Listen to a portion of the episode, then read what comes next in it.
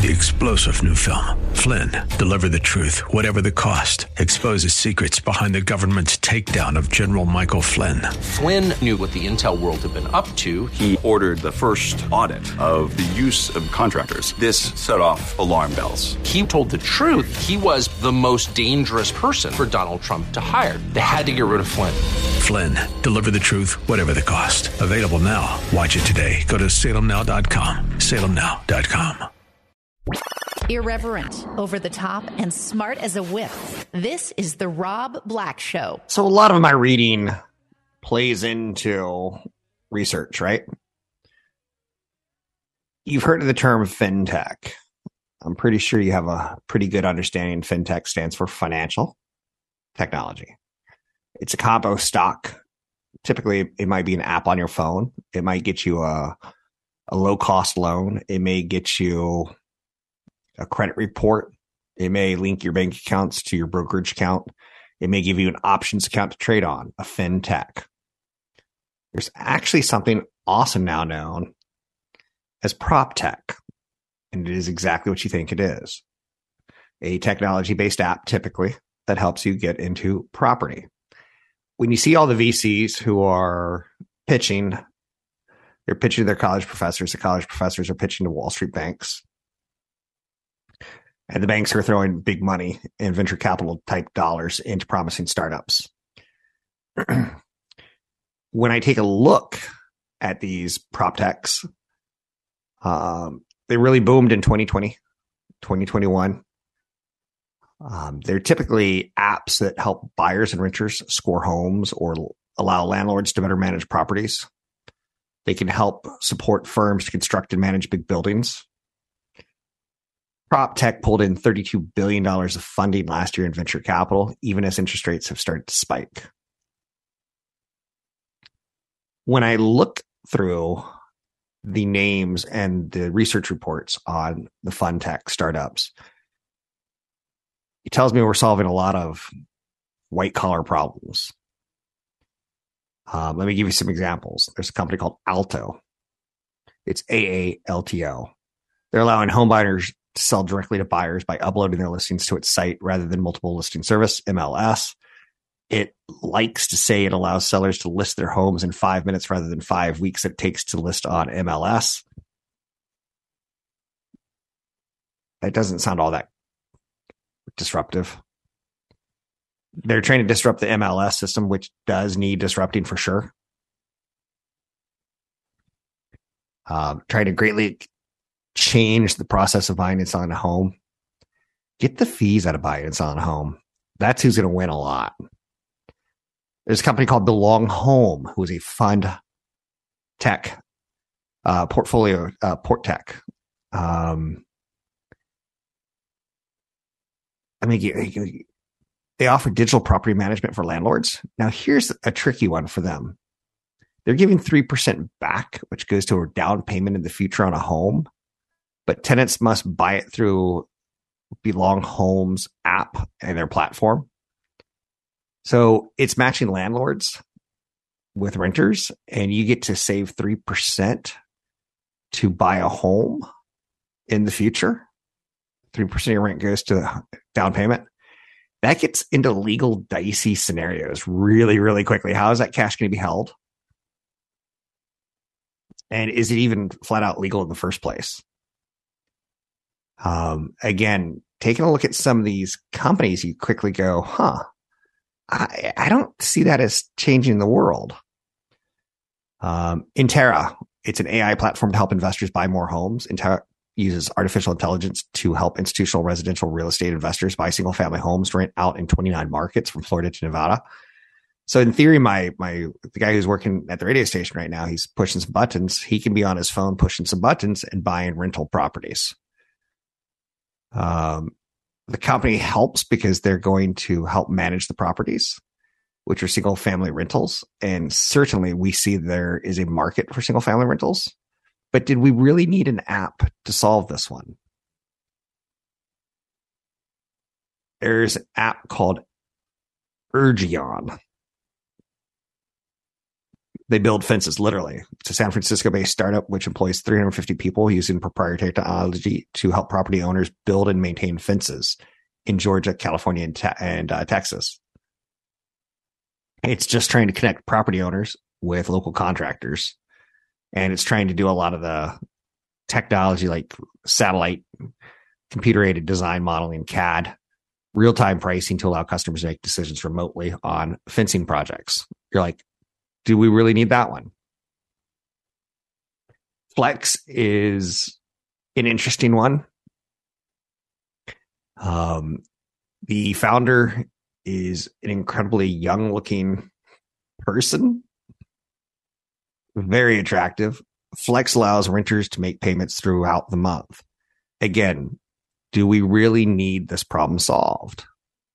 And do we really need venture capital throw five and a half million, six million dollars at the founder?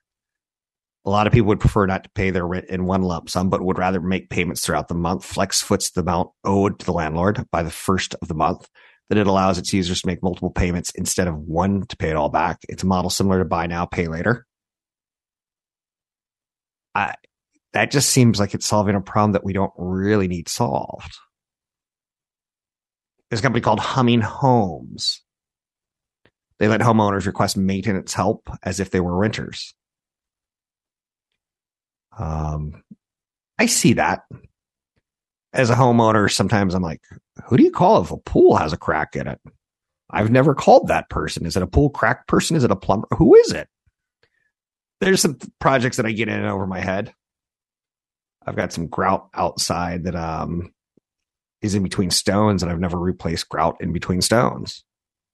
I've done grout work inside a home. I've never done grout work outside a home. But do I really need Humming Homes, who's pulled in over $8 million, to have essentially on call residential property management to home ownership? They can clean my gutters. I know who to call. Do I really need to pay a service to pull future services together for me? You can see how it's a plus for some people. You can see how it's overkill for others, right? There's a a company called Inspectify, and yes, this is going to be a word on inspection, home inspection. They can make or break moment by moment in any home buying deal. The inspection it, it has to be done. It has to be right. Inspectify has streamlined every step of the process from booking a local inspector to delivering a digitized reports quickly. I, I don't see that as really too much of a problem. Okay, yes, the guy who did my home inspection, guy named Chip, I actually like having my home inspected every five to ten years. Uh, to have someone come out and spend three hundred dollars to go through everything and say, oh, your water heater is going to last two more years, oh, your roof's to last four more years. Um, but that is a luxury. It's not, you know, a perk in my life, so to speak. It's a luxury to have people tell me how long certain appliances are going to last and how the foundation's aging and such. Um, yeah, and I think we've all had, if you've ever bought a home, you've dealt with an inspector and yeah, they can be a little tough to get on the calendar and yeah, they can be a little tough to get their report to you. But is this something that we need a platform for? Or is this, you know, school in school of businesses, MBAs saying we're running out of ideas to fix? There's nothing on this prop tech list that jumps out to me and says this is going to be the the one. Even the one that allows you to put 3% to saving for down payment, great idea, but you can do that on your own in theory. Here's one where again, an incredibly good looking founder, i.e. young person who is in college. Kindred, a home swapping network. They offer a network for home swapping between members who only pay a $300 annual fee and a $30 service fee per booking plus cleaning cost. So it offers a high trust, low cost alternative to Airbnb. And I don't get it. Okay, so I have a nice place in uh, the mountains and you have a nice place in the desert. We can swap with each other. Mm. Am I going to pay $300 for that? Eh. I get it because it's property owner to property owner, so we're more likely to respect each other's property. Eh, is that a problem that needs to be solved? I just don't feel it. This is one of the problems that I see is what sort of problems are we solving? Um, there's a co- company called Latchel, which is software for landlords to handle broken parts of or problems. So you have a busted water heater. Is the air conditioning not working right? Latchel is a property management maintenance software that makes it easier for landlords of single family homes to fix broken amenities for their tenants. It also has staff to answer questions and solve problems right in the middle of the night so landlords don't have to do it. I have a property management company. I don't like paying them 8%, but I do because I don't have to answer any questions in the middle of the night. And every six months they go to my property, they, they take pictures and they're like, Oh, uh, we see you got a, some wood rot on your porch. We, we recommend replacing. I'm like, good idea. You do that. Um, don't have the tenant call me. They're calling you, right? And that's the answer. That's the way I want it. Here's another startup called Lula, a one stop shop for property maintenance for people or companies that own many single family rentals. It allows tenants to submit requests, connects building managers with local service providers, handles scheduling, and supports real time updates and photos. Again, I just don't see that as a problem that needs to be solved. It's a problem out there for sure but I don't see the big dollars behind the venture capital thinking this is going to change the world. You find me online at Rob Black Show, Twitter Rob Black Show, YouTube Rob Black Show. I'm Rob Black. Thanks for listening to the show. A straightforward approach to managing your money. The Rob Black Show. Welcome in, Rob Black and your money. I'm Rob Black, talking all things financial, money, invested, and more. Most of my day is spent in some sort of research position, whether I'm reading big old technical briefs or the future of technology or analyst reports out of the manufacturing in China, whether I'm reading the local business journals in Atlanta to see what businesses are starting, what businesses are closing. I, am always brushing up on research. One of the things that I enjoy immensely is podcast. I think um, I regularly share on this show that this show is on a podcast. Of course, it's been around for many, many years on a podcast. One of my original producers is a guy named Ken. We're going to get to Ken in just a second. Um, what are your podcasts? What are your ways of sucking down financial content? I do not do CNBC. I don't find it to be worth my time, but I do find the Prof G report pretty good. I do find some uh, interview shows out there to be lovely. Marc Maron does WTF. I think he is probably the best interviewer since Letterman was on TV. Let's bring in one of my guilty pleasures. It's Mac OS Ken. It's a daily podcast covering Apple news and products related to Apple. It's hardware, it's services, it's retail, it's much, much more. Starting in 2006, it's 10 to 20 minutes a day. Ken from Mac OS Ken worked with me in radio 20 plus years ago. How are you, Ken? 20 plus years ago. I want to hang up on you just for saying that. Now, let's just say you have a dry um, observer's opinion. So when people hear you, they may not be used to your delivery. Oh, so, that's true. I'm very happy to be here, Rob. Thank you very much. And I love the fact that it's been 20 years. there you go. That's better. So people can find Mac OS Ken where they get podcasts. You also have started a new one that I saw oddly enough on LinkedIn. I was like, Hey, reach out to Ken, listen to the podcast, see, see what I think. So you're still doing this. You're still very successful at it. You just started the Mac Observers, which is the daily observations podcast. It's an old show with a new host. It's discussion on everything Apple. It's macobserver.com and macosken.com. Mm-hmm. Um, 20 years of covering Apple. Um, that's quite a push. I think obviously the biggest first question we have is Steve Jobs, Tim Cook, uh, because that covers that 20 year time period. Uh, what have you seen in the history of Apple as it's evolved in, in your eyeballs? Uh, well, I mean, Steve Jobs, Tim Cook, I'm honestly, I'm more interested, more concerned, whatever not worried, but curious to see what happens next because everybody said, okay, Steve Jobs is the idea guy, Tim Cook is the execution guy. When NCOO Jeff Williams, they've got people refer to him as Tim Cook's Tim Cook, but you know, uh, Tim Cook has some of the Steve Jobs vision. What happens to the guy after the guy? I guess is kind of the thing that I wonder about. As far as I don't know. I think I think finally, what eleven years later, twelve years later, eleven, I think, we're finally past the part of uh, everybody saying, "Oh, well, Steve wouldn't have done it this way," and can Apple survive without Steve? Um, as far as the as far as the change, I don't know. I mean, there was this this feeling that every time Steve Jobs introduced something, you know, it was going to be amazing. And then I always want to remind people there was the uh, you know, the iPod socks and the iPod Hi-Fi, both of which were introduced by Steve Jobs, neither of which went anywhere. Although I hear the Hi-Fi still works great if you can find somebody who has one. I think there's also something called a Newton, which was a tablet before the tablet. Well, that was uh, before Steve Jobs, though, too. He came back and killed that. Okay, got it. Yeah. Got it. So, um, as far as what, as far as what Tim Cook has introduced since, the big category, of course, is Apple Watch, which I think a lot of people. I had this one friend who was a developer who said, Tim Cook raised his arms in victory when he introduced that. I'm not sure what he was raising his arms for. And of course, you know, seven years later, I guess I'm on my third one, and um, it has it is a device that has certainly changed people's thinking about a lot of this stuff. Now, it's the number it's the number one selling watch in the world. I know, which is crazy, right? It's it's crazy to put it that way. It makes Rolex look look cheap almost. It's insane, and I don't I would love to figure out exactly what that is. Except I just told you a minute ago, I'm on my third one. There are things about it that I wish were different. I wish it were as classy as a Rolex, but you know they've got the California face, which I think looks awesome, and you can change your band in 30 seconds or less. And unlike a Rolex, it'll let you know when you're about to die, or it'll do its best to anyway, which is one of my favorite things about it. Thankfully, that hasn't happened yet.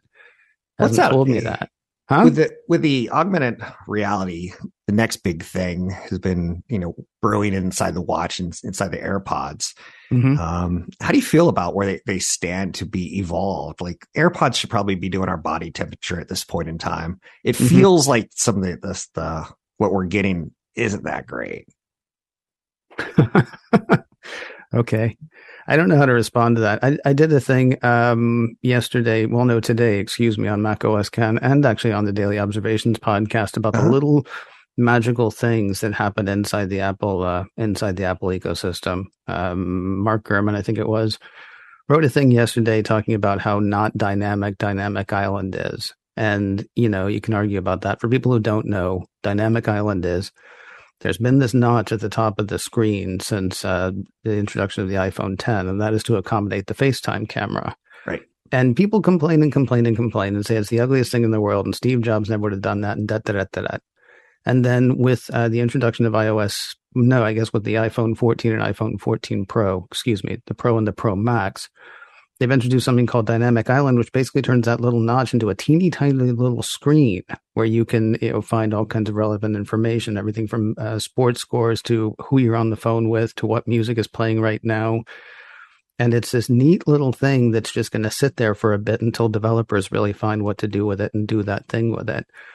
There are things that when you put a certain color case onto your iPhone, your your your screen pulses in that color. With the okay. with the AirPods Pro, the new ones, when you pair them to your phone, if you've got something inscribed on the front of it, it's not just showing you you have AirPods uh, uh, paired to your phone. You've got uh, the thing that is inscribed on the front as well. That's engraved on the front as well. So if you're throwing up the peace sign on the front of your AirPods Pro, that's showing up on your screen and there are all these little magical things that happen, none of which are the thing, but every one of which just makes the whole ecosystem, first of all, much more informed about you. Because I just told you that your phone is smart enough to know what color your case is and which of those AirPods are yours. It's showing you exactly what's happening in your life, not just that something is happening. But the other thing is, this stuff just. This stuff just evolves. I mean, you say we should have more from all this stuff than we did before. That today's Apple Watch is leagues away from where the initial Apple Watch was. And I'm not even talking about the Apple Watch Ultra, which is the one that you can take, uh, you know, diving and climbing and probably going to space or something. Feel, I don't know. Feels a little overkill, but I'm hearing you. I'm picking up what you're putting down. Well, um, I just, I would, I, I want the diabetes monitor. I want the, the, the thermostat. It's, sure. it's kind of the way we work. And if Google beats us, beats us, me and you are Apple users. I'm an Apple investor. You're an Apple investor uh, we're going to be pissed. We're not going to be happy that Google beat us. So there's some high shoes to fill, so to speak.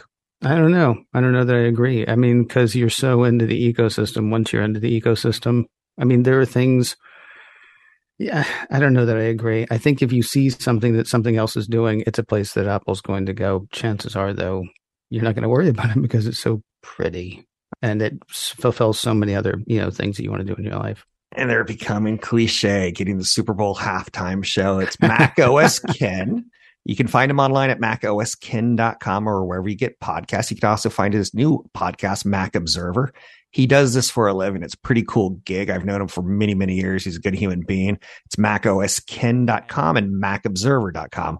We'll keep him around for another segment on AR VR. Brought to you by EP Wealth. This is the Rob Black Show. I start my day typically 435 to be honest with you, I'm always looking for ideas and thoughts on how we can humanize investing and get you to retirement.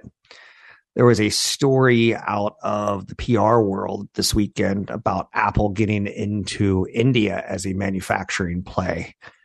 Um, and I go, okay, that's, I get it. We saw what COVID did. We saw Chinese cities get shut down. Um, zero COVID policies are different in obviously Asia than they are in the United States. And we didn't maybe like that hiccup, but we dealt with the hiccup and Apple seemed to be in a better position than others to deal with the hiccup. But now Foxconn's expanding and um, they're going to be manufacturing devices. And don't ask me to pronounce this.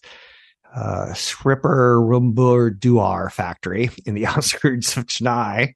That's as close as I'm going to get that one correctly. And then I think of, I bet I'm going to hear on one, um, I bet I'm going to hear this on one of Ken's podcasts the Mac OS Ken. He is a daily reporter covering Apple news, news related to Apple, hardware, software, services, and much more. He started in 2006. He's been able to string together many, many, many shows for many, many weeks, for many, many years, all about Apple. Um, I find it in my day. I find it in my routine because he's going to say something that's going to get me interested or compelled to like think about a different type of possibility. Ken, you also got Mac Observer and Mac OS. Ken, any other podcast you're working on that we need to be aware of? Well, sure. Uh, I do a podcast for a security company called SecureMac called The Checklist. And it's a weekly thing where it's basically just going over some security stories. Sometimes they're big stories of the week, other times it's just ways to keep yourself safe online, which um, we used to talk about protecting your digital life. But, you know, now what's the difference between your digital life and you remember when you know, Apple had the that. reputation of never having viruses? Has sure. that been put to rest? Uh, I hope so. I think so. I think it gives people a false sense of security. But I don't know. A lot of times the problem isn't viruses. A lot of times is problem is believing whoever calls you on the phone or you know that email that somebody sent you. It's more than just the virus and malware thing, although that's a huge part of it as well. And I hope, yes, I hope that that's been put to rest because Otherwise, people just go blindly online and start clicking things. When you look at Apple, they're a big company and they expand into many countries, Indonesia, Vietnam, and India. Mm-hmm. May not be what you first think about when you think of Apple. You may be thinking about the tech campus in Silicon Valley. Mm-hmm. Um, what do you think about Tim Cook's um, ever reaching uh, manufacture iPhones in India probably equals sells more iPhones in India as well as diversify outside of China. He's a smart guy. Yeah, I mean, uh, India. I I don't know if this is accurate, and you could probably argue with me on the accuracy of it. But I always I've started referring to India as Apple's next China, just because you think back to what was happening in China. They were building phones in China, but all of those phones were being exported. And then, you know, something like a middle class grows up in various parts of China, and all of a sudden, China is the second most important market for iPhone for Apple. I shouldn't say all of a sudden. It was, you know, an overnight success years in the making.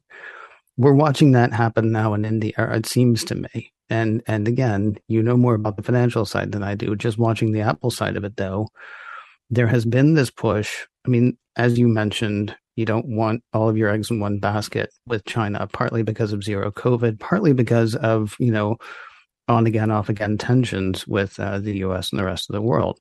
And so they start looking at other places, like, you know, they're going to be building a, not a majority, but a large portion of AirPods in Vietnam by 2025. Going to be building a large portion of MacBooks in Vietnam by 2025. And a note that we saw last week said that they're hoping to have 25% of all iPhones built in India by 2025.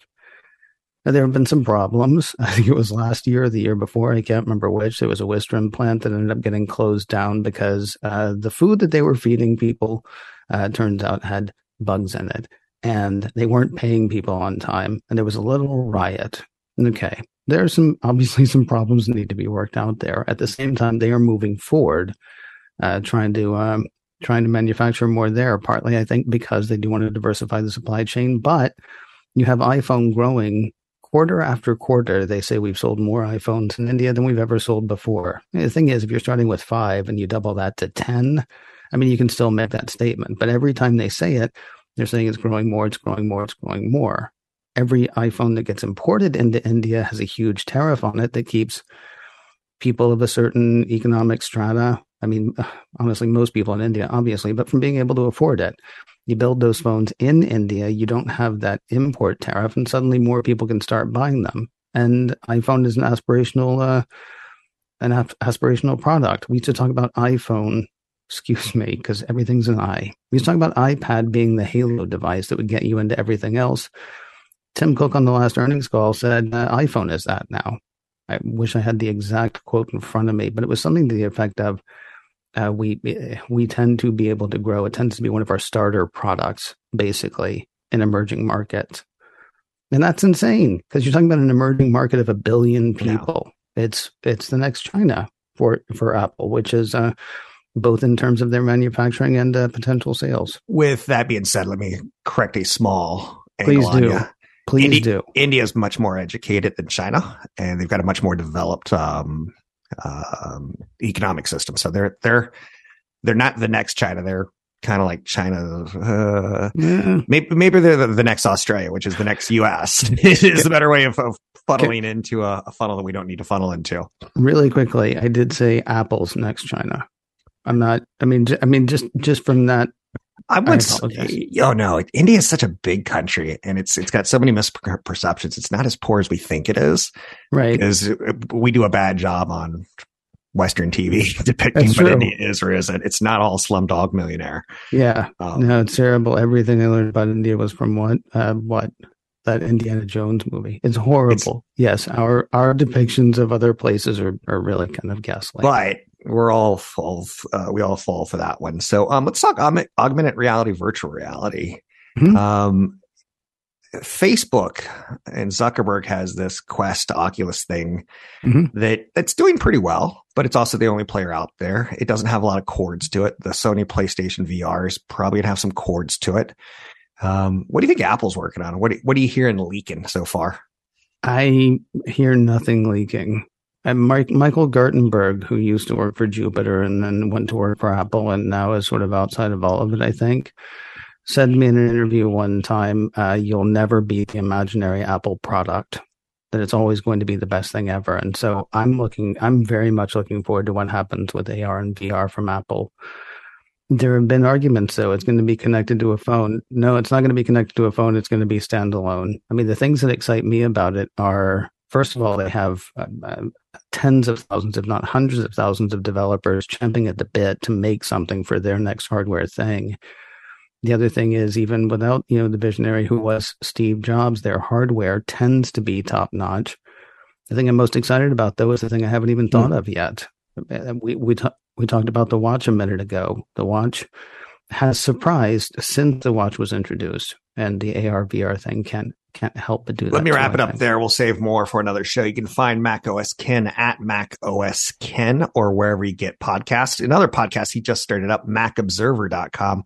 I listen to these. They're in my day. They're part of my routine. They're insights into what's happening to Apple. MacOSKen.com, MacObserver.com. The Rob Black Show is brought to you by EP Wealth. Learn more about EP's unique approach to managing wealth at robblackshow.com. So that was Ken from Mac OS Ken. Obviously, a play on Mac OS 10. He's been around a while because he goes back that far. I do listen to podcasts um, late in the day. I try to find something that's kind of in the world but of business, but not in the world of finance in any way, shape, or form. Also, kind of like a podcast that I should, probably shouldn't mention called I, I I don't know a lot about that and it's um, by Jim Jefferies. And well, let's just say he's colorful. And he always talks about interesting things like uh, nanotechnology or robotics, and he teaches us a lot during the journey. Podcaster, interesting to me. If you have a favorite one, drop me an email, rob at robblackshow.com. It's rob at robblackshow.com. You can find Ken at macosken.com. Let's talk about the capital markets, and they're filled with angst. Interesting to note that I'm starting to see the VIX move a little bit higher. It's a fear gauge. A measure of fear in stocks hit its highest level in three months amidst mounting fears over rising rates, a possible currency calamity, and a recession. Um, VIX hit its highest level since June. We need it to get to 40. If it gets to 40, that's when I say people throw in the towel, and that's the time to buy. And I've been waiting for it all year, and we still haven't gotten there even as of yet. But it's the CBOE volatility index. It hit a reading of 3270 today. Uh, 3288 the intraday high, 52 week high is almost 39, 38.94. That's where we need to get to it, it would just be another sign that, yeah, we hit the fear level. Yeah, people did quit. A lot of volatility in the capital markets amidst lots of anxiousness. Again, currency markets, sovereign bond markets, stock markets aren't exactly in the best shape. This is happening in other markets, contributing to anxiousness that it's a global issue and not just a US issue. You saw the British pound hit a record low against the dollar basically looking at a possibility of parity after UK Chancellor Kwarteng said over the weekend that there's more to come in terms of fiscal stimulus offerings. Maybe they're solving their problems wrong by trying to stimulate out of a recession. A little bit of Reaganomics playing on there. The Bank of England's going to step in soon with emergency rate hike to help defend the currency. Japan intervened last week to help defend the yen. India has now reportedly intervened to help support the rupee. China has raised the required reserve ratio on currencies uh, forward sales by bank to banks by 20% to curb the yuan's depreciation. The best investment's the dollar. Like, aren't we the country that prints our way out of trouble? Well, a lot of other countries do too. That was not a story anyone had at the start of the year. The scope of the decline, coupled with reports highlighting extremely bearish sentiment readings and high put to call ratios, is raising the potential for contrarian minded rally. Rates are up again this morning. Two year treasury yield sits at 4.23%, hit 4.3% overnight. The 10 year treasury sits at 3.75. It hit 3.8 last night. So we don't get to talk a lot about currencies on this show. I've never found a really great way of explaining uh, strong dollar, weak dollar. It's a great time to go to Europe because things are cheaper considerably. And um, extreme bear sentiment right now is being seen as a contrarian indicator. Moderation in treasury yields from earlier highs, seeing that they don't fix themselves, but there's a lot to be said to let interest rates do what they do. And the Fed engineering interest rates rises and falls with buying of our own debt seems to be financial engineering. And that doesn't come with a, that slang isn't good. That slang is negative. There's upside leadership from mega cap stocks today. There's anxiousness about the dollar big anxiousness about the dollar that I haven't seen in the media reports like this in years. Vanguard mega cap growth index is up today as people are saying, you know, companies like Google and Apple have a lot of those American dollars. Strength today in consumer discretionary information tech, communication services, weakness in real estate, energy, utilities, and healthcare. It's interesting if I had to pick three sectors to invest in for the next year, showing you a very short term mind approach to the stock market. I would say energy, healthcare, and financials. And if you really want to go safety, I'd go utilities. But if you were to say what three sectors will outperform the market in the next year, I would say energy, healthcare, and financials. Um, other stories of note Planet Fitness got an upgrade to strong buy. Um, I don't know how I feel about that one. Is that it's an end of the pandemic story? It kind of feels like it's an end of the pandemic story. And then you're seeing the CEO at Unilever saying that he's going to retire at the end of next year. That's kind of big news. It's a reminder that success or failure starts at the top. And um, it's just a reminder that Unilever, it's kind of a boring company. They kind of make a lot of little things like food. They're not going out of business anytime soon yeah, there'll be some currency problems, but it's a good reminder of things that you could put in your portfolio that some people are wanting not to put in their portfolio.